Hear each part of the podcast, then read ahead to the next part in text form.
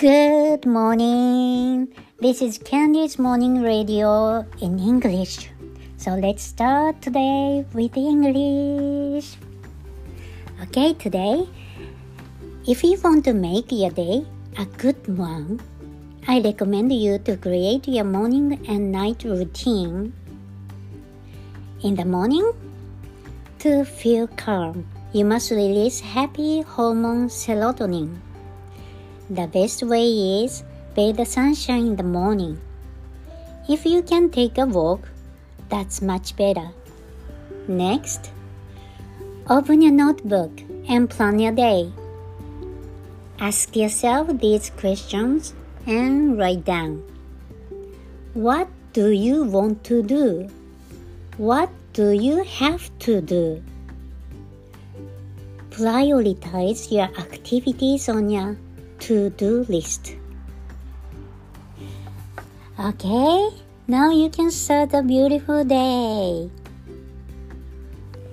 Then, at the end of the day, please write three things that made you happy today. So now, I'll share my happy diary with you.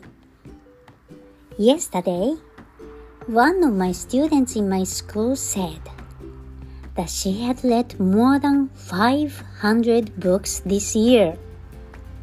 She had read more than 500 books this year. Wow! She is a fifth grader of elementary school. She got the top book reader award from her school. I was stunned. She's amazing. I really want to emulate her. I've decided to read at least one English book a week. Research says reading makes us not only intelligent but also happy, empathetic, and rich. Okay, so what's your happy diary? Please leave your comment below this video.